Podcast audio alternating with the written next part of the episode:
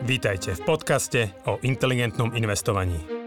Moje meno je Juraj Hrbatý a spolu s Radom Kasíkom a ďalšími kolegami rozoberáme témy, ktoré sú pre nás vášňou.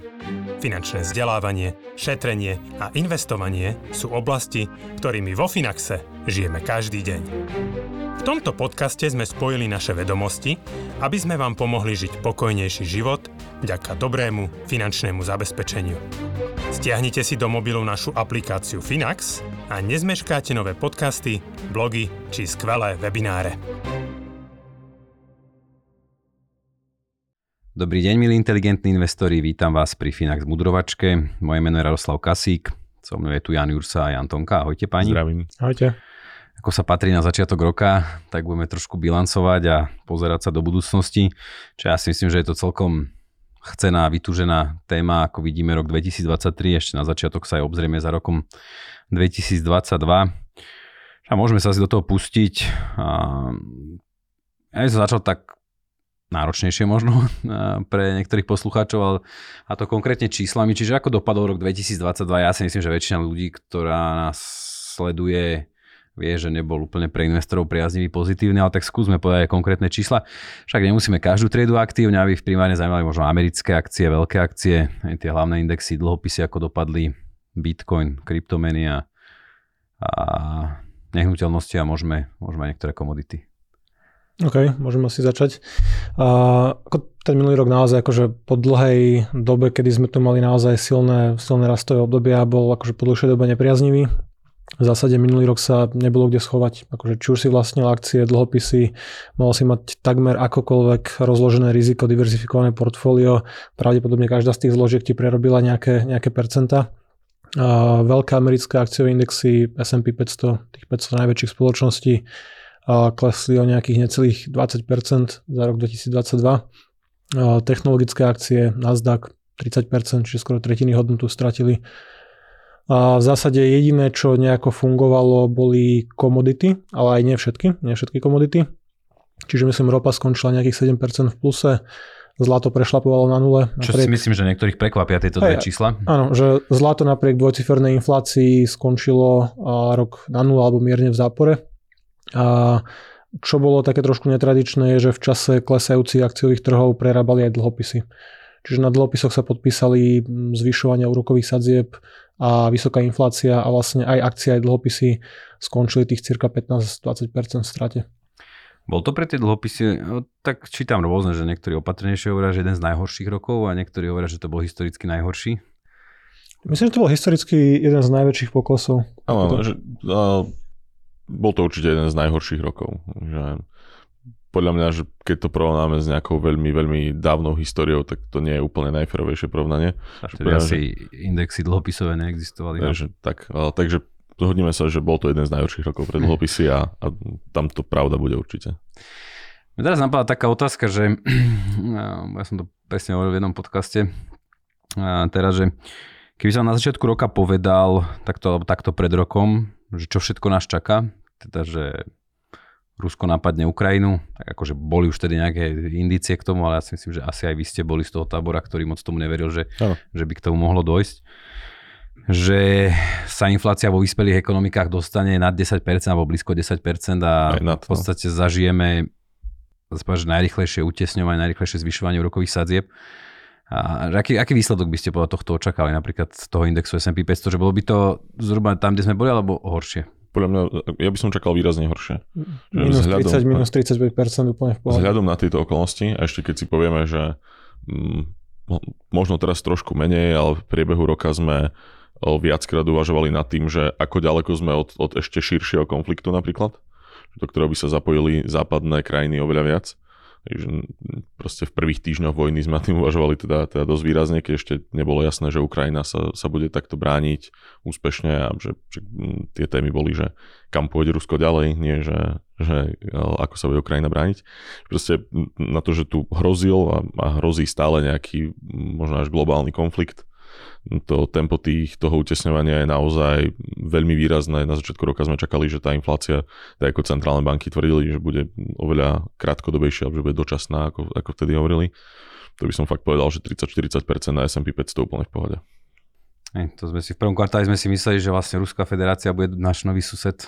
Tak, že to, to sa nevedelo. Dobre, však vy ste aj začali akoby riešiť alebo odpovedať hovoriť o tom, že čo za tým stojí.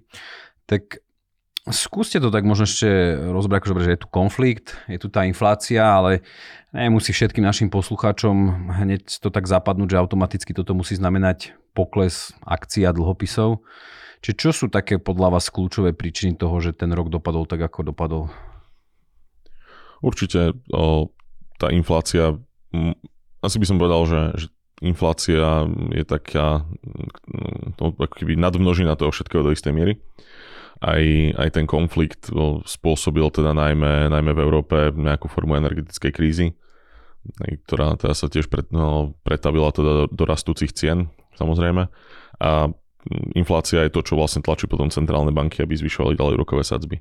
Ale teda už len keď sa pozrieme na to, že aj to, to už poznáme aj z nášho priestoru, že firmám výrazne vstúpajú náklady na výrobu, či už vo forme, vo forme tepla, elektriny, no, alebo čohokoľvek ďalšieho iného, lebo vlastne však to sú veci, ktoré idú do vstupov skoro všetkého. Tak proste na to, aby si udržali marže, tak potrebujú ďalej zvyšovať tie ceny. Samozrejme ten priestor na to zvyšovanie cien tiež nie je nekonečný, lebo ľudia nemajú nekonečne veľa peňazí vo vreckách, takže potom ziskovosť firiem prirodzene klesá. Niektoré firmy zastavili výrobu kompletne, že je to zároveň veľmi silný faktor pre v tomto celom je aj neistota, ktorú to celé vytvára.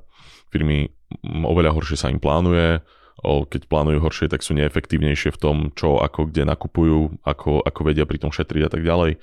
Investuje sa oveľa menej, keď budúcnosť je neistá, tak, tak nejdem budovať ďalšie výrobné kapacity a tak ďalej. To všetko sa podpisuje na, na klesajúcej ziskovosti, alebo teda na, možno povedal by som možno, že na predpoklade, že zisky budú v dlhodobom alebo v ďalšom horizonte jemne klesať, alebo nebudú rásť tak, ako sa, ako sa čakalo predtým a potom to vytvára celé takú, takú špirálu, ktorá sa sama krmi. Lebo keď ďalej tie ceny tovarov a služieb rastú, potom ďalej rastú aj tie vstupy, treba zvyšovať platy a tak ďalej a tak ďalej a inflácia sa vie takto krmiť sama seba. A dobre, že to potom sa môžeme aj pobaviť v tej druhej časti, že či to si tak pekne, že sa to pekne krmi samé seba, či to teda bude pokračovať do roku 2023. A ja ešte mám takú možno tiež otázku, tak som naznačil úplne hlúpu, ale všeobecne sa hovorí, že vlastne tá inflácia je skôr priaznivá pre ceny akcií. A teraz si tak to naznačil, že ani nie. Ja, oni vlastne akože klesali, čiže aj tam je rozpor, ale aj z toho, čo si ty povedal, či neplatí to, že je inflácia pre ceny akcií priaznivá, akože prerast alebo vývoj cien akcií. Asi by som povedal, že záleží aká inflácia to je a to z niekoľkých pohľadov. Či je taká um, skoková, ako je teraz, ktorá že, že rozhodí celé nejaké to ekvilibrium, alebo že, či je proste že vyššia v nejakom strednodobom horizonte a, a má nejaký postupný nástup, tiež to inak ovplyvňuje firmy. Zároveň záleží aj z čoho vlastne tá inflácia plinie. Keď je, keď je proste nejaká prírodzená rozumná 2-3% inflácia, tak áno, že firmy ďalej tie ceny postupne zvyšujú, mm, nejak veľmi na, vstup, na vstupoch to cítia tak akože prirodzene, no, nejak pomerovo rozumne. Tu, kde napríklad pri, v prípade mnohých amerických firiem tá inflácia bola veľmi spôsobená nárastom platov, tak to je, to je zase niečo, s čím sa oveľa ťažšie pracuje. Z toho dlhodobého pohľadu, že tie platy znižovať už akože nie je také jednoduché. Firmy sú v tomto potom oveľa menej flexibilné.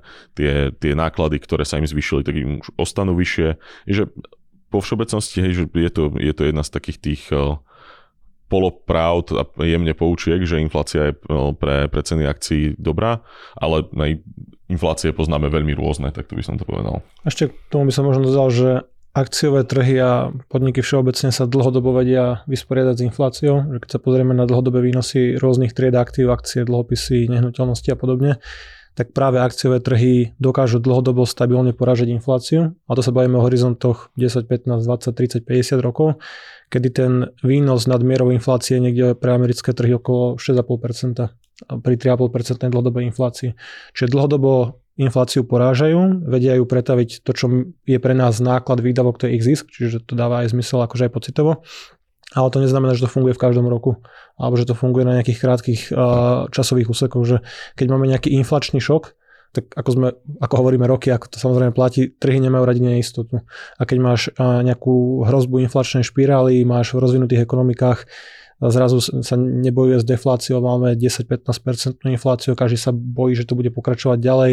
Centrálne banky sú akože utrhnuté z reťaze teraz tým opačným smerom, nie znižovania, ale zvyšovania, tak tá, tú neistotu zle prežívajú akciové trhy. Čiže to, že to nefunguje, alebo že to bolo nejako akože prepojené, to spojenie inflácia, zisky, rast trhov tento rok, neznamená, že to nefunguje dlho, dlhodobo.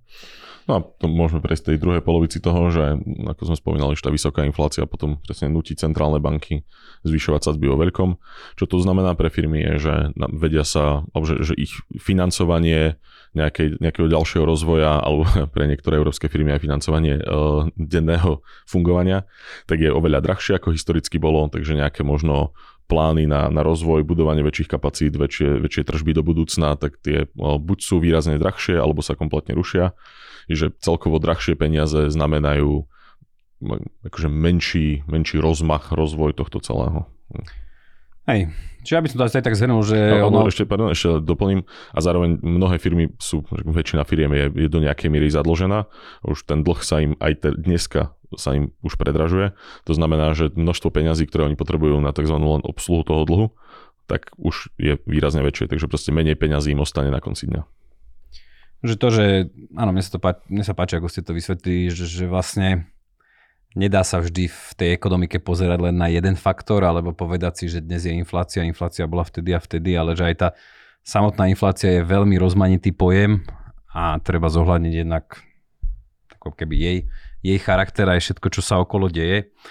A akože, dalo sa podľa vás v priebehu toho roka nejakým spôsobom reagovať na ten vývoj s tým, že akože s cieľom alebo s víziou či už zarobiť, alebo aspoň nejakým spôsobom ochrániť tie osobné financie.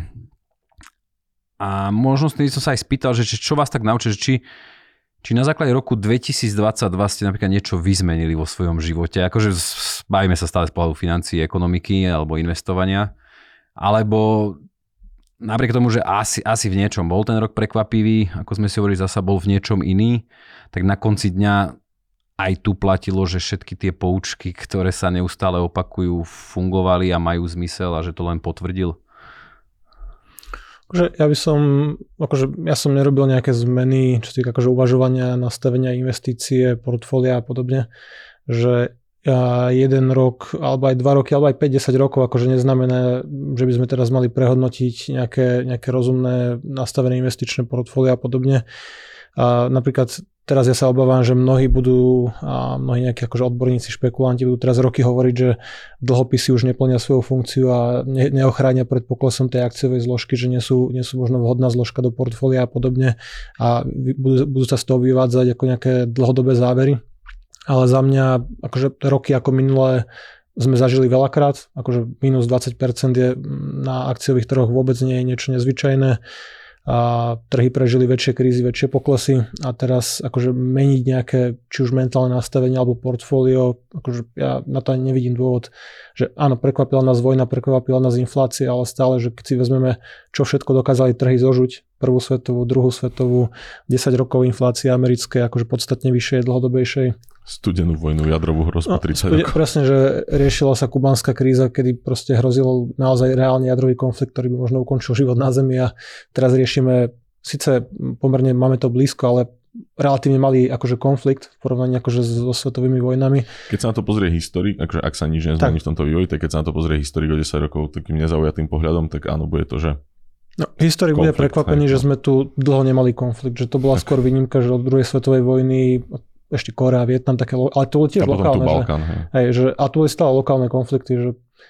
uh, Takže hovorím, netreba z toho vyvodzovať nejaké veľké závery, proste toto patrí k investovaniu, každý rok ťa prekvapí niečo iné. 2020 pandémia, OK, tu si nečakal, teraz čo zmeníš portfólio, zmeníš, už nebudeš investovať do akcií alebo, alebo len technologických akcií. Tento rok sme videli, že to tak nefunguje, že robiť nejaké dlhodobé zásahy na základe krátkodobého vývoja akože nie je dobrý nápad. K tomuto mám dve veci. Jedna, že ako Janči povedal na začiatku, že teraz sa zase vynorí kvantum ľudí, ktorí sa budú tváriť, že na základe veľmi krátkeho vývoja to treba takto ďalej robiť.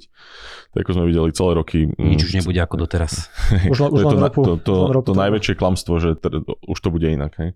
No, e, ako sme videli posledné roky, kde, keď za nami chodili ľudia, že prečo nie sme oveľa viac zainvestovaní vo veľkých akciách alebo, alebo v ARKu alebo všetko možnom, vždy sa proste ukáže, že takéto nejaké o, deviácie od, od štandardu proste sú dočasná záležitosť, ktorou sa netreba nechať ovplyvniť. Teraz úplne vidím, že zase budú ľudia, ktorí tento rok budú chcieť investovať veľa do komodít, no sa pozrú, že o, komodity zarobili. Mm, hej, zarobili ten jeden rok a na desiatich rokoch zarobili čo anualizovaný výnos 0,2% alebo koľko, že, že Nulu, nič prakticky. Ale zase budú ľudia, ktorí, ktorí sa na toto prepnú a hlavne k trhom sa vyjadruje veľmi veľa ľudí a vždy sa nájde niekto, kto z hodou náhod na nejaký rok mal pravdu. Je, že to proste štatistika v tomto nepustí, tak to bude. Ale ne, neznamená to, že sa tým treba nechať ovplyvniť.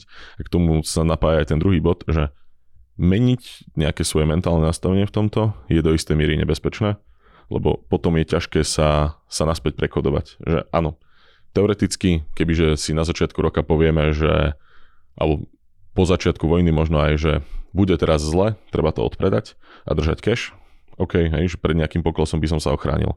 Ale ako sme to už miliónkrát hovorili, a teraz to zopakujem znova, otázka potom je, kedy sa naspäť do toho trhu vrátiť. A ľudia, ktorí takéto niečo robia, tak o 99,99% prípadoch proste oni sa ne, nevrátia do trhu včas. Keď sa nastavím pesimisticky, že teraz to proste bude už len zlé a to pôjde ešte nižšie a to pôjde ešte nižšie, úplne kľudne mi, mi ten návrat naspäť utečie. Takže aj z tohto dôvodu meniť to teraz nejako zmysel extra nemá. Takto, že napríklad mňa prekvapilo, že rok 2022, bo myslím, že z pohľadu indexu S&P 507 najhorší. Som myslel, že sú tam aj horší, alebo že ich je viac tých horších rokov. O, povedal by som, že na tom vidno trochu to, ako o, tie pohyby sú rýchlejšie ako v minulosti. Ja, a možno je to spojené aj s tým, ako sa šíria informácie svetom dneska. Všetko je oveľa rýchlejšie a, oveľa také akože že výraznejšie. Teraz, keď je nejaká zlá správa, tak proste trh už zožuje, zožuje do 5 minút. Mm, zobchodujú ju roboty, potom ju zobchodujú ľudia. A to, čo možno predtým bol pokles, ktorý trval 2-3 roky, tak teraz to stíhame to za rok. Ja, že mm, tak áno, no ale som myslel, že, vravím, že je viac tých horších rokov, ako bol minulý. Hej, ja len hovorím, že ak si rok. zoberieš tú, tú akože periódu jedného roka, tak v minulosti proste tie, tie negatívne veci trvali skôr dlhšie a že ten, ten index, Áno. kým ako keby sa dopľantal do tých minus 20, tak mu to trvalo dlhšie. Aj, že, že na tie ročné výkonnosti to nebolo, chápem, vidieť. A však zase na druhej strane, ako aj, mm, celkom to môže byť potom také optimistické do ďalšieho roku, ale však k tomu sa za chvíľu dostaneme. No ale na poli osobných financií, lebo myslím si, že tu možno nastala taká najväčšia zmena, o ktorej akože ľahšie sa komunikuje samozrejme tá strata akcií, ako to, že reálne ako bežný človek že schudobnil z pohľadu príjmu. Čiže či napríklad v tomto smere sa cítite nejak zasiahnutí, alebo máte pocit, že ste v minulosti niečo podcenili a že museli ste nejakým spôsobom upravovať tie svoje financie, teraz ako berem ohľad na to, že bola vyššia inflácia, rastúce úrokové sadzby, že či toto vás nejako zasiahlo a niečo ste si zobrali z toho, čo akože nechcete v budúcnosti možno zopakovať, alebo už budete robiť inak? Akože zasiahnuť, na všetkých tá inflácia zasiahla, že kto ide do reštaurácie alebo do obchodu, alebo kto je celkovo, a či už si kupuje potraviny, potraviny v obchode alebo v reštaurácii, tak to proste cíti. A, a samozrejme to nie je jediná oblasť, ktorej, v ktorej tie ceny rastú, že to proste človek to, to nutne cítiť musí. Neviem, či to nejako, nejako moje vnímanie v tomto veľmi zmenilo, asi, asi nie úplne, že mm, čo sa týka rastu tých sadzieb, tak o, pri tomto ja to stále vnímam tak, že to je zase nejaká anomália, že boli sme zvyknutí na enor- enormne nízke sadzby. Že, však sadzby máme teraz možno také, ako boli, čo strelím, že 10-13 rokov dozadu si ľudia brali hypotéky za také sadzby ako dnes. Že, a, a predtým len za vyššie prakticky celé roky. Takže to, to nie sú nejaké, a keď sa pozrieme aj neviem, na obdobie proste 100 rokov hej, do vyspelých ekonomík, že to, toto nie sú enormne vysoké úrokové sadzby. Toto je, že niekde možno rozumná priemerná cena peňazí, ako by mala, mala vyzerať. Takže z tohto pohľadu mm, možno je to len také poučenie, že netreba, a to zase sa vraciame k bodu, ktorý, alebo nejakému pointu, ktorý sme už predtým urobili, že keď sa, sa niečo krátkodobo nejako vychýli od normálu, tak si na to netreba zvykať rátať s tým, že to tak bude navždy. Čo podľa mňa je o to väčšia pravda, čo sa týka Slovenska úrokových sadzieb. Že tu si ľudia veľmi zvykli na to, že tak, také sadzby proste ostanú navždy. A Stalo sa to štandardom, no, kvázi, alebo pre mnohých akože v hlavách. Tak. Áno, presne. A to, že to proste pár rokov trvalo, tak neznamená, že s tým treba rátať, že to tak bude. A ešte k tomu len dodám, že tento rok, akože, alebo tento rok, minulý už rok, a objavujú sa tie negatívne správy, aká je vysoká inflácia, samozrejme všetko reálne, ako Slováci schudobneli, ale nezabudeme na tých 5, 10, 15 rokov predtým, kedy sme bohatli každý rok, že reálne mzdy po očistení infláciu rástli dlhé roky. Životný štandard akože domácnosti vo všeobecnosti rastol, všetci sme bohatší. Len problém, problém je presne taká tá, tá hedonická adaptácia, že to, čo kedysi bol luxus, dneska je štandard a tým pádom dneska, keď si nemôžeš dovoliť 5 mm, krát sa stravovať v reštike za mesiac, ale iba 4 krát, tak si schudobnil. Kdežto predtým by ti to prišlo úplne ako nieč, niečo akože úžasné. Čiže znovu akože vytvárať z toho nejaký obraz o zlom živote teraz na základe jedného roka, akože OK, tak možno si budeš môcť dovoliť menej nejakých akože luxusných tovarov, teraz myslím luxusné tovary akože nejaké cestovanie alebo nejaké drahšie oblečenie, stravovanie a podobne, ale máme tu akože vybudovanú tú rezervu, že keby sme chceli byť férovi, tak treba povedať, že naozaj sme zbohatli aj domácnosti, či už to sú ceny nehnuteľnosti, ale aj mzdy ako rástli. Rástli vysoko nad mierou inflácie dlhé roky tak teraz tu máme nejaký maličký pokles, ale nemôžeme povedať, že by to bola akože nejaká, nejaká reálna katastrofa. A tie úrokové sadzby, akože tiež dá sa plne súhlasiť s Janom, že dlhodobé úrokové sadzby, keď sa pozrieme na americké hypotéky, sa bežne hýbali 30-ročné fixy niekde okolo 4-4,5%. My sa tu dneska tu pomaly ideme plakať za 3-4%, že áno, je to vyššie ako 0, alebo vyššie ako 0,51%. Ale znovu, OK, tak sme tu mali nejaké obdobie anomálie nízke úrokové sadzby znamenali vysoké ceny nehnuteľnosti, teraz máme vyššie sadzby, nehnuteľnosti sa nejako prispôsobia, že to je proste živý organizmus a teraz akože nedieje sa to vo váku, že by len vstúpili rokové sadzby a nehnuteľnosti sa teraz akože zdvojnásobujú. Tak možno bude, bude vďaka tomu vyššia dostupnosť bývania, lebo práve tie nulové úrokové sadzby robili mnoho anomálií, že jednak to boli možno nejaké špekulácie na trhoch, technologické akcie, bitcoin, nejaké pochybné projekty, ale mnohým sa vzdialilo aj tá možnosť zabezpečiť si bývanie. Že teraz také tie 2, 3, 4 sazby to trošku stabilizujú, nejak to dobehnú mzdy, nejak možno trošku sfúknú nehnuteľnosti. Vo finále sme zase na nejakej zdravej rastovej trajektórii smerom akože doprava nahor. Pretože mali sme, ako hovorí Janči, mali sme 10 rokov rastu životnej úrovne, že podľa mňa asi to tak bude vychádzať, teraz len tak odhadujem, ale že podľa mňa možno 2011, 12, 11 asi keď Slovensko viac zasiahla tá minulá kríza, tak vtedy možno poklesla životná úroveň ale že to je tiež že, že štandardná vec v normálnych trhových ekonomikách. Že... No, práve možno až príliš dlho trvala tá tak, expanzia, akože samozrejme že... teraz nie, že by sme fandili, že... Bol to 13-ročný byčí trh, hej. No, jeden z najúspešnejších. No. Tak. S menšími prestávkami, ako napríklad európska dlhová kríza, alebo tá pandémia. Áno, ale v konečnom dôsledku proste tá životná úroveň stále rástla a že to tiež je niečo, čo, ja rozumiem tomu, že my nemáme s tým veľmi historickú skúsenosť, že dobre, že tak za socializmu tu nejaké krízy neexistovali, všetci sa mali rov, skoro rovnako zle celý čas. Hej. Dobre, potom, potom po, hlavne po rozdelení štátov ako životná úroveň výrazne klesla na Slovensku a to tiež nebolo niečo také, že by bolo cítiť nejaký hospodársky cyklus alebo niečo také a prvýkrát vlastne, keď Slovensko pocítilo, že najprv akože životná úroveň rastie, potom príde nejaký pokles, potom zase rastie, tak to bola až, až veľká finančná kríza, keď keby došla do Európy a duplem až na Slovensku, že to fakt trvalo ešte pár rokov, odkedy prišla do Ameriky. A že toto je vlastne druhý krát, keď to ako krajina zažívame. A áno, už pravdepodobne z toho budeme menej prekvapení ako minule, ale že USA to zažíva celú svoju históriu prakticky.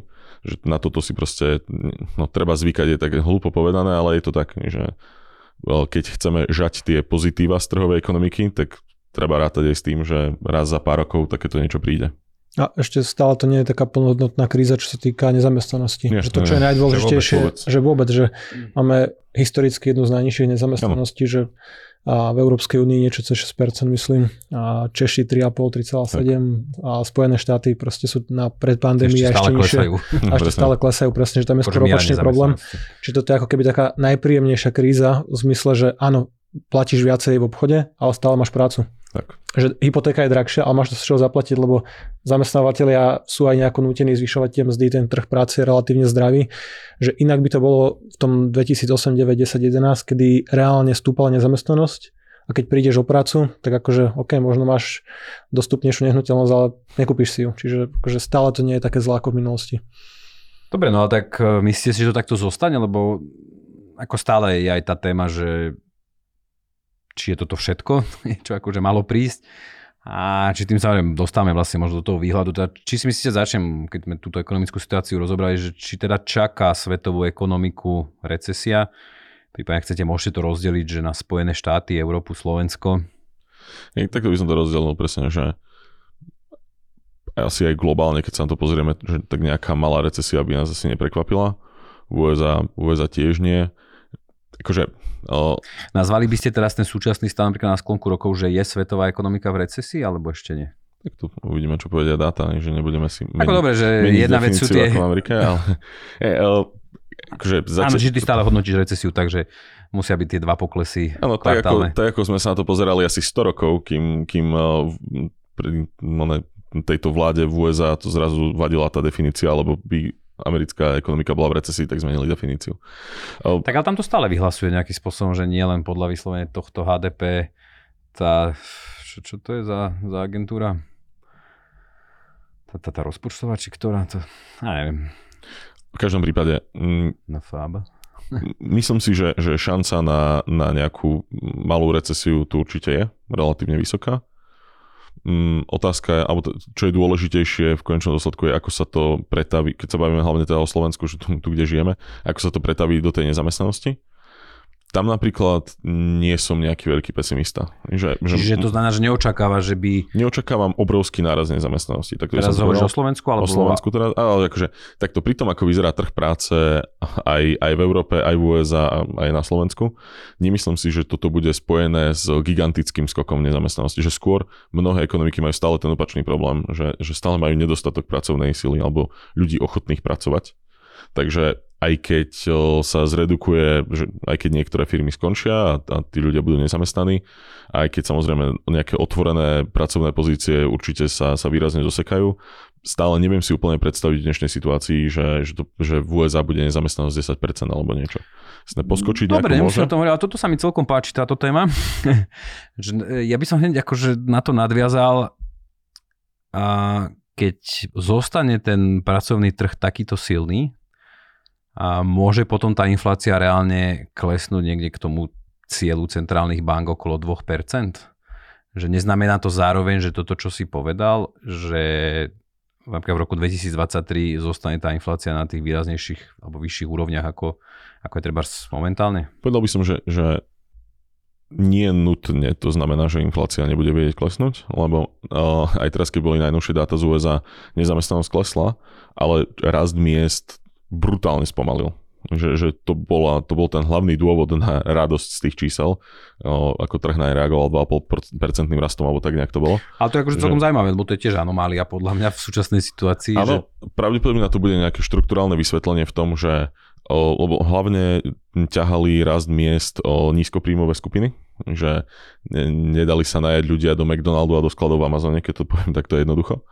A určite aj nejaký, ne, a, a mnohí ľudia ešte ani si nehľadali robotu zatiaľ po pandémii, že určite nejaký strach z recesie aj dotiaľ, však aj miera participácie podľa tam, tam teraz stúpla, že nejakých ľudí to naspäť dotiahlo na trh práce, takže že ten tlak trošku povolil a asi ľudia v, pri takom nejakom očakávaní, že možno prichádzame do horších časov, už nie sú až tak vyberaví a, a netlačia až tak na, na nejaké bonusy po najatí a takéto rôzne veci.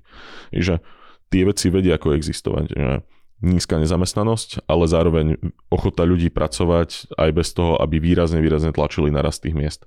Um, a zároveň môžeme tvrdiť aj to, že ten rok toho výrazného rastu miest, hlavne, hlavne teda medzi tými nízkopríjmovými skupinami v USA, takže keby dosiahol nejaký dočasný vrchol.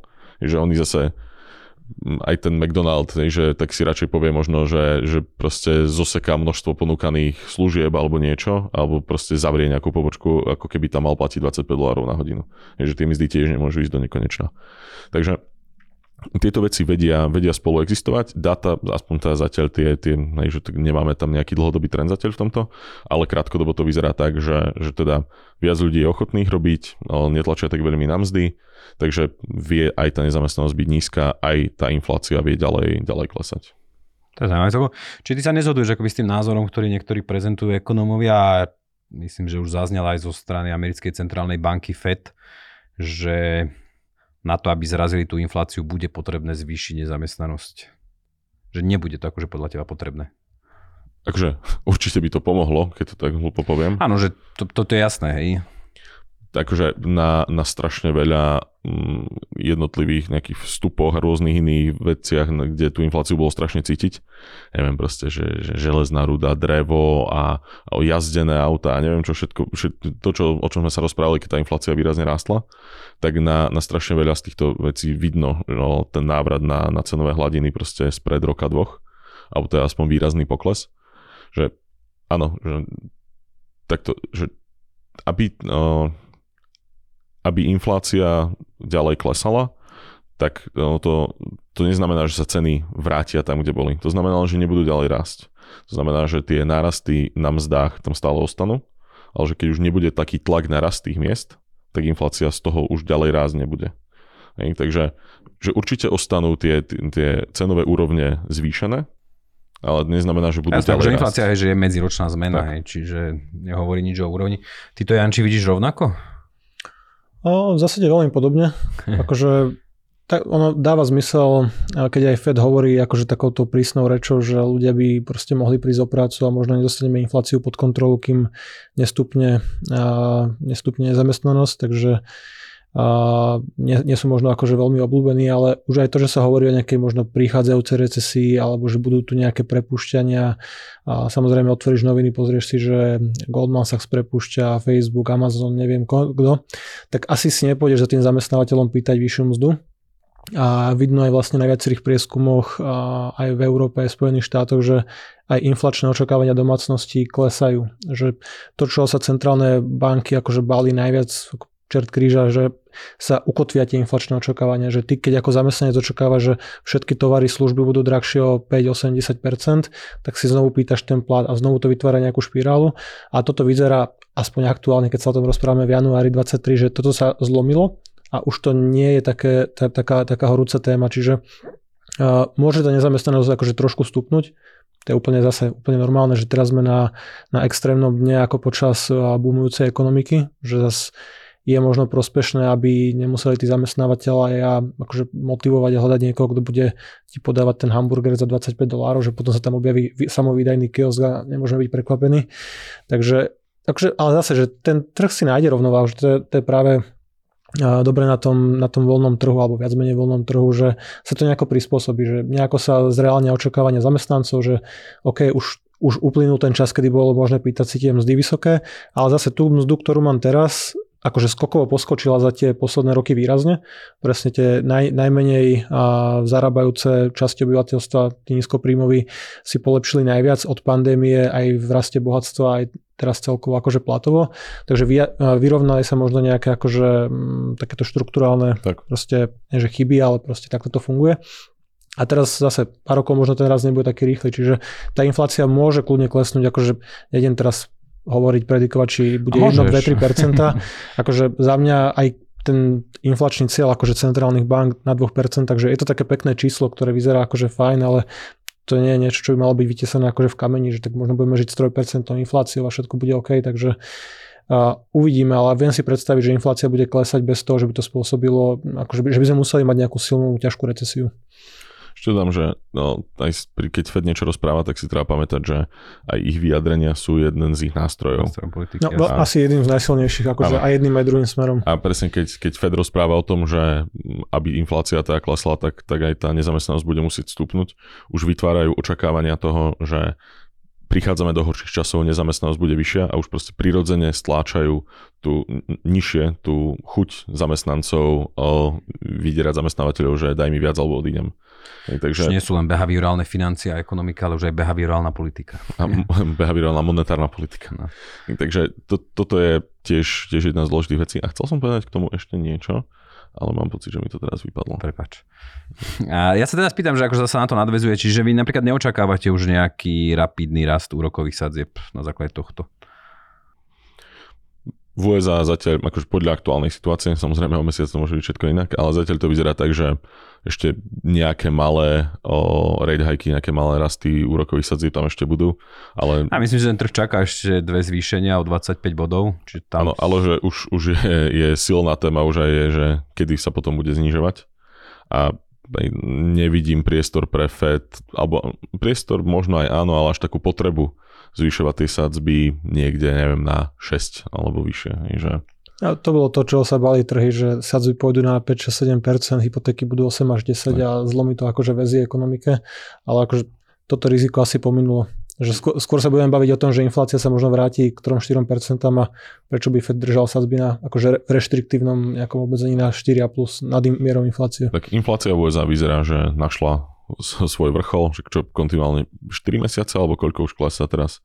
Je, že samozrejme stále sa to môže otočiť, ale zatiaľ to nevyzerá, že by to malo nejaký dôvod sa otáčať. A on, ten trend je tam, je tam relatívne silný. Za pol hodinu budú zverejnené decembrové čísla, natáčame to vlastne vo štvrtok, čo je dnes 12. 12. Mm. januára. Dobre, takže v, a v rámci, v rámci Európy? Tak tu sa ešte počíta s nejakým akože zvyšovaním úrokových sadzieb, že typicky Európa alebo ECBčka meška za Fedom niekoľko mesiacov a niekoľko rokov občas aj. No. A čiže ECBčka je ešte nastúpená na tej trajektórii toho zvyšovania a takéto akože agresívnej komunikácie, že treba tú infláciu naozaj poraziť a ešte sme zďaleka neskončili. A myslím, že také očakávania sú nastavené, že nejaký 1 percentuálny bod by sme ešte v Európe Však mohli zvyšie. Čiže ale tiež... cirka 3,5% by mohla byť tá nejaká terminálna sadzba, kde sa tá ECBčka zastaví a počká si. Ale tu tiež, že mm, aj v tej inflácii, že eurozóna mešká oproti USA, tiež čo to je dvoj, trojmesačný trend možno nejakého poklesu, nie takého výrazného, ale, ale ten pokles tam je. Mm, v Európe mm, oproti USA oveľa silnejšia je tá téma tých energií.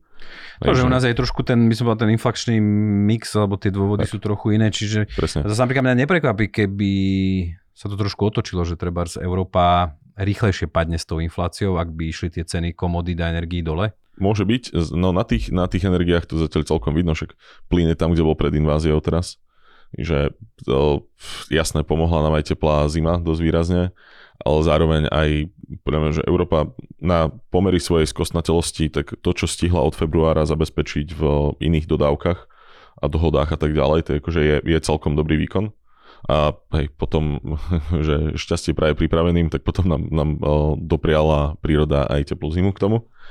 Ale teda, áno, tie, tu tie energie sú, sú to kľúčové a podľa mňa sú kľúčové nie len pre infláciu, ale zároveň ešte aj pre nezamestnanosť. Že pár mesiacov dozadu, keď to vyzeralo naozaj, že, že však stále nie je to ideálne s tými cenami energií ani v našom priestore, ale že ten trend teda vyzerá, že, že sa celkom otočilo a mohlo by sa to stabilizovať, ale že teda nedávno sme sa ešte bavili a rozmýšľali o tom, že koľko firiem proste kľakne čisto kvôli tomu, že nebudú môcť dovoliť vyrábať, lebo proste nebudú mať ako zaplatiť energie. Vyzerá, že tento problém nebude taký veľký, ako to vyzeralo pred pol rokom. Čo nehovorím, že ten problém nie je, ten problém tu, tu zjavne je, ale toto bude mať výrazné dopady také alebo onaké na tú nezamestnanosť. Ja sa ešte vrátim k tým úrokom, čiže Janči ešte môžeme očakávať, že úročenie napríklad hypoték alebo úverov ešte podraží v tomto roku. Akože očakávať to môžeme, ale zase neberme... Čo, čo hovoria tvoje čajové listky? Akože, keď by som vedel, ale to, že centrálna banka, že ECBčka ešte možno, alebo pravdepodobne pohne s tou úrokovou sadzbu možno nejaký 1 percentuálny bod vyššie, neznamená, že teraz hypotéky zdražia o 1%. Že on sa to vlastne odvíja aj od celkovej akože nálady na trhoch, ako to tie banky vidia, aké sú, aké sú nejaké akože takéto sadzby, alebo na akej úrovni sa obchodujú slovenské štátne dlhopisy, že slovenský štátny dlhopis klesol 10 ročný zo 4, niečo percenta na 3 percenta, čiže uh, nemusia tie hypotéky akože úplne kopírovať uh, alebo sledovať, alebo nebude predbehnúť ešte to zvyšovanie ECBčky. Už dneska na tých strednodobých fixáciách okolo 5 rokov sme na 4% úrokoch, čiže či zdražujú na 4,5 alebo k 5 dočasne. Zase akože na Slovensku máme veľmi silno konkurenčné prostredie, čo týka akože úrokových sadzieb bank. A je možné, že niektorí z tých hráčov proste budú chcieť predbehnúť alebo proste máme tu tlak na to, aby tie sadzby nerastli možno jednak jednej alebo veľmi rýchlo. A hlavne keď mnohí títo väčší hráči je tu rozumne predpokladať, že tie sadzby pôjdu potom znovu nejak nadol. A teraz, že ja, ja nepredpokladám, že budeme mať 3-5 ročné fixy za 5-6%, ale či budú za 4,5, čo už dneska niekde sú v niektorých bankách a možno ešte trošku porastú, OK, ale tiež pravdepodobne sme niekde blízko toho vrcholu, či to je radovo mesiacov, pol roka. Zatiaľ kolektívne tie banky spolu, spolu rastú na tých úrokových sadzbách, ale presne v nejaký moment si nejaká z tých bank povie, že a idem si otrhnúť väčší kus koláča a pôjde do konkurenčného boja. Zatiaľ tak. im vyhovuje správať rovnako a v nejaký moment sa to zmení. Ono to bude silná, silná akože téma na nejakú kampaň, že teraz ľudia sa vydesili, že ako ti stupne splátka hypotéky, okolko viac to preplatíš, aká katastrofa nás čaká. Keď si predstavíš, že v dnešnom prostredí by nejaká banka prišla neviem, s 10-ročným fixom za 2,5% alebo niečím podobným, tak nebude stíhať spracovať žiadosti. Tak. Čiže, a to, toto je akože extrémny príklad, aby tam bol väčší akože ten rozdiel, ale viem si predstaviť, že budú tu nejaké zaujímavé ponuky a znovu ten trh to do veľkej miery vyrieši. A ešte by som dodal, že keď hovoríš, že, slovenský, že výnos na slovenských 10-ročných dlhopisoch klesol k trom, tu nemáme vládu. No, že, že to, tam je započítané nejaké riziko, hej no. Že, že tam tu teraz nikto nevládne, že tam je predpoklad, že to môže, že ak by sa politická situácia stabilizovala, čo tu nebola stabilná od, neviem, už dosť dlho, tak dva roky asi, že hej, dva roky to sú, tri roky to sú, tak 3, no. naozaj to môže ísť ešte nižšie. Dobre, to si mi zase pekne nahral na ďalšiu otázku. A čo som sa spýtať, je, je všeobecne ako politika, geopolitika, že um, ako je to stále taký, taký, alebo môže to byť taký čierny Peter. A, na tomto poli to ako vnímate, že Um, myslíte si, že takéto napätie vo svete zostane, bude narastať, alebo či sa svet trošku umudrí v roku 2023 a či napríklad bude pokračovať mm, taká tá deglobalizácia, ktorej svetkami asi momentálne sme, a či budú stále preferované také nejaké nacionalistické politiky, protekcionistické? Začnem od konca. Mm, podľa mňa ani sa nedieje úplne, že deglobalizácia, alebo to je najprv, čo vyzeralo ako deglobalizácia, tak teraz je to skôr taký ten, ako sa to hovorí, nearshoring, alebo tak, že o, chce, že nejaké tie, tie o, dodávateľské reťazce a podobné veci sa presúvajú tak, aby mm, nemusia, na strane že nemusia byť doma, ale mali by byť blízko a hlavne u priateľov. A že toto je trend, ktorý pre mňa pokračovať bude aj kvôli vojne, aj kvôli tomu, že mm, za posledných pár rokov sa dosť posunulo nejaké vnímanie Číny, že tak eh, klamali sme si celé dekády, že hej, budú mať trhovú ekonomiku, to s tým príde aj demokracia. No nie, prišla s tým väčšia diktatúra posledné roky, ale teda, že vnímame ich proste, poviem to ako, ako nepriateľa proste, ako, ako o, rivala, nejak, čo sa týka akože Západ versus Čína. Ale teda tieto trendy budú pokračovať v takejto forme podľa mňa, že viac budú, budú prepojené, o, viac sa prepojí v tomto Európa a USA, aj keď tam sú samozrejme tiež nejaké protekcionistické trenice a tak ďalej, ale to často ako v pomere oproti e, nejakým iným, iným vzťahom medzi krajinami alebo medzi takýmito celkami, tak to je, to je proste nič, to je to, to sú drobnosti. A že tento trend pokračovať bude, ale teda nenazýval by som to úplne deglobalizáciou stále tie benefity globalizácie v tom, že hľadám o, rozumne ocenenú pracovnú silu, aby vyrábali no, to, čo niekto vie vyrábať, nech vyrába tam, kde sa to oplatí najviac vyrábať a tak ďalej, tak tieto benefity svetová ekonomika stále požívať do veľkej miery bude, len bude trošku výber, krajiny a, firmy budú trochu vyberavejšie v tomto. Ja pri tej Číne do toho vstupuje to, že Čína už dneska nie je tá lacná montážna sila, že ona bola možno 10-15 rokov dozadu, no. kedy tam mali akože smiešne platy, ale dneska to juho, juhovýchodné pobrežie Číny, akože tam, kde sú tie veľké mesta, tie výroby, akože... To, čo boli rybárske dediny predtým. Hej, že predtým ti tam možno poskladali ten iPhone lacno, ale dneska sa ti to už oplatí previesť či už do Spojených štátov, keď to automatizuješ, alebo aj nejakú inú výrobu si prevezieš do Mexika. Do Mexika. Máš to cez hranice, máš to relatívne bezpečné, stabilný sused, dobrá a relatívne lacná, kvalitná pracovná sila. Mm, nie je tam jazyková bariéra, nemusíš tam posielať lode cez pol kontinentu, a cez pol planety, čiže proste znovu ten trh si hľada nejaké cestičky, že OK, tak Čína je rizikovejšia a drahá, tak OK, tak možno trošku priplatím viac v Mexiku, alebo budem to mať stabilnejšie, bez nejakých výpadkov. Čiže... Týmto budú trpieť krajiny ako napríklad India, o ktorej sa tak hovorilo, že bude z nej nová Čína v niektorých veciach ale aj tam tá politická situácia je taká neúplne jasná, jemne povedané. V porovnaní s Čínou lepšia, jasné, ale jasné, hej no. Ale že už budú aj krajiny, aj firmy opatrnejšie výrazne v tomto, no, po, tomto, mm, po tejto čínskej skúsenosti, tak by som to nazval. Čiže napríklad pre ten akciový trh alebo finančný trh všeobecne nevnímate mm, tento vývoj geopoliticky aktuálny ako nejaké markantné riziko?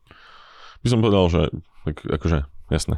Čaro geopolitiky je to, že kedykoľvek sa môže stať čokoľvek svojím spôsobom, že a to, čo najviac škodí trhom, sú veci, ktoré boli nečakané. Ale nevidím v tomto roku, však celé roky sme mali nejaké veci, čo mohli dopadnúť všeli, ako je, že rôzne voľby a Brexit a neviem čo všetko. Teraz, akože na, keď sa pozrieme na, na rok 2023, tak nás, čo som pozeral, pokiaľ viem, tak ani nečakajú žiadne akože svetovo relevantné voľby. Že, že nič. Že Áno, v našom priestore však teraz majú, budú mať o, prezidentské voľby v Čechách. Myslím, že na konci roka je, sú v Poľsku parlamentné voľby, ale to, to sú regionálne veci. Ale mimo toho, že žiadne relevantné voľby v USA, žiadne relevantné voľby o, v Nemecku, vo Francúzsku. V Taliansku človek nikdy nevie samozrejme, hej, že, že Taliani vedia, pre, no to nikoho neprekvapí, ak mali voľby, ale nemajú naplánované žiadne voľby. Takže z toho nejakého politického hľadiska to tam nejako nevidím. Zároveň ani nejaké zase aj téma niekoľkých rokov, hlavne pred pandémiou, bola, či sa nebude chcieť nejaká ďalšia európska krajina otrhnúť alebo takéto niečo. Tieto, tieto hlasy prakticky umreli. Takže o tom sa skoro vôbec už nerozpráva. Nie je to nejaké riziko, nejaký Frexit, Italexit alebo niečo také. Takže jednota Európskej únie by som povedal, že je na, na, na pomery, ako vedela niekedy byť, tak je, je veľmi vysoká. Aj kvôli pandémii, aj kvôli vojne že teraz sa tak, tak trošku eurozóna teší, že prijala nového člena, viac menej bez nejakých väčších problémov, čo je, čo je tiež fajn, že Chorvátsko teda už má euro. To tiež eurozóna trošku potrebovala ukázať, že nie je len uh, nejaký historický omyl, s ktorým ďalej tie krajiny existujú, ale že stále je klub, do ktorého sa krajiny chcú pridávať. Takže to, toto je taká, také akože malé pozitívum nejaké. Takže toho politického tam nič také nejako nevidím. Samozrejme stále ešte z geopolitického hľadiska nad nami vysí možný konflikt o Tajvan, ale ten si myslím, že je oveľa menej pravdepodobný, ako bol pred rokom napríklad. Že keď Čína vidí celú tú reakciu voči Rusku, a to, že, že za chvíľu to bude rok od invázie a, a tá, nazvime to, koalícia západných krajín drží stále pokope, neroztrhla sa a, a ako keby stále posúva hranice tej pomoci ďalej a ďalej. Že teraz sa úplne v pohode už rozprávame o tom, koľko tankov dostane Ukrajina, čo kedysi absolútne nebola téma. A však po pár mesiacov sme čakali, že krajiny si budú vyjednávať osobitné dohody s Ruskom kvôli plynu, aby nezmrzli. Nič také sa nestalo. Tak toto celé podľa mňa výrazne znižuje riziko konfliktu o Tajvan. Presne, že tá existujúca vojna znížila riziko vojny vo svete nejakej a, akože výrazne smerom nadol. Hej, prvé mesiace nie. Už prvé mesiace také tie lokálne konflikty vybuchli kade tade, lebo zrazu sa veľkí hráči nepozerali tam, ale hej, však Azerbajdžan a Arménsko, tí akože po pár týždňoch už sa vrátili k tomu, čo boli predtým, lebo Moskva prestala strážiť. Globálneho hľadiska, akože nepodstatné krajiny konflikt, no. Áno. tak to je, no. E, e, z globálneho pohľadu, áno, hej, že ne, nezmení to veľa. Ale že aj to si myslím, že už ani toto riziko tam nie je také, ako, ako tie prvé mesiace teda bolo. Hej. No dobre, potešili ste ma opäť, bol to nad moje očakávania optimistické, čiže poďme si typnúť čísla. Koľko spravia akcie v tomto roku? S&P 500 urobí 12%. Tak to exaktne sa hráme. To už, to už, to už však už tretinu už máš za sebou za prvých 10 dní. Čak, hej. To mám fakt typnúť úplne presne. Akože... A tak robili sme to tak povedzme. Nemusíš no, že desatina. Teraz ako napadlo, že som si mohol pozrieť vlastne minulý rok. Nie, no, to, to sa nikdy nerobí, to treba povedať novú predpoveď a nikto sa nepozerá. A sme boli asi optimistické aj minulý rok. Jasné, že sme boli. Nie, akože ja som si pozeral zo záujmu nejaké štatistiky, že ako sa správajú trhy po takýchto poklesoch, lebo akože všetci prirodzene vie, a dúfam, že vieme, že práve keď investuješ počas poklesu, tak väčšinou ten výnos nasledujúce roky býva vyšší lebo ste proste nakupujú po 20% poklese, keby sa to vrátilo naspäť, tak si plus 25% alebo koľko. Že, dobre, nie som taký optimista, že dosiahneme nové trhové maxima v roku 2023, čo by znamenalo presne viac ako 20% nárast. Ale štatisticky to myslím vychádzalo, že tam nie je nejaká veľká spojitosť. Že keď dlhodobo akciové trhy zarábajú 10,5% povedzme, tak aj po tých poklesoch tak niekde to akože vychádza. Takže tých 12% je akože celkom uveriteľné. No musíš ísť nad alebo pod. Akože Á, dobre, tak- môže, môže sa akože- aj zhodnúť s tebou. O toto bude silnejšie, to už, Pozri, to už bude eh, takmer 100% istota, že to tak Tým bude. že, tým, že všetci sú naladení pomerne akože negatívne, že bude recesia v Spojených štátoch, v Európe, takéto rizika, Tajvan, hen taký konflikt, taký konflikt, že ono, podľa mňa ne, netreba veľa na to, aby tie trhy otočili a trhy sa vždy pozerajú za horizont, že Tak. to, že to, že je tu riziko recesie, je už započítané v tom 20% poklase, pokiaľ nebude Áno. nejaká úplne akože extrémna. Čiže dneska, tak by som to povedal, že dnes je to riziko na tej strane upside. no a presne k tomu smerujem, že zatiaľ čo za, na, za normálneho roku je racionálne povedať, že tak 10%, lebo takto to vychádza 100 rokov a viacej, tak teraz akože povedať 12-15% je úplne v pohode, takže Takže hovoríš koľko? ho, hovorím 15, aby som mal Dobre. nejaký rozdiel, ale akože či 10-15, akože znovu, uh, nejako by som nemenil základ toho stratégiu, že nepresúval by som teraz z dlhopisov do akcií, z akcií dlhopisov a podobne, že uh, ľudia, ktorí dávajú peniaze do, na akciové trhy, a, tak to sú proste, by mali investovať v horizonte dekád, 10, 15, 20 rokov a tu sa bavíme o geopolitických rizikách na ďalší rok alebo na ďalšie mesiace. A znovu si spomeňme, že tie akciové trhy prežili všetky geopolitické rizika doteraz, ktoré boli násobne horšie, väčšie, škodlivejšie ako to, čo sme tu teraz zažili a napriek tomu tie trhy akože pokračovali skôr, alebo neskôr v raste, takže dobre, 15% ideš ty. Ja, že mám aj ja typnúť? No jasne, poď. Ja dám 8. 8%.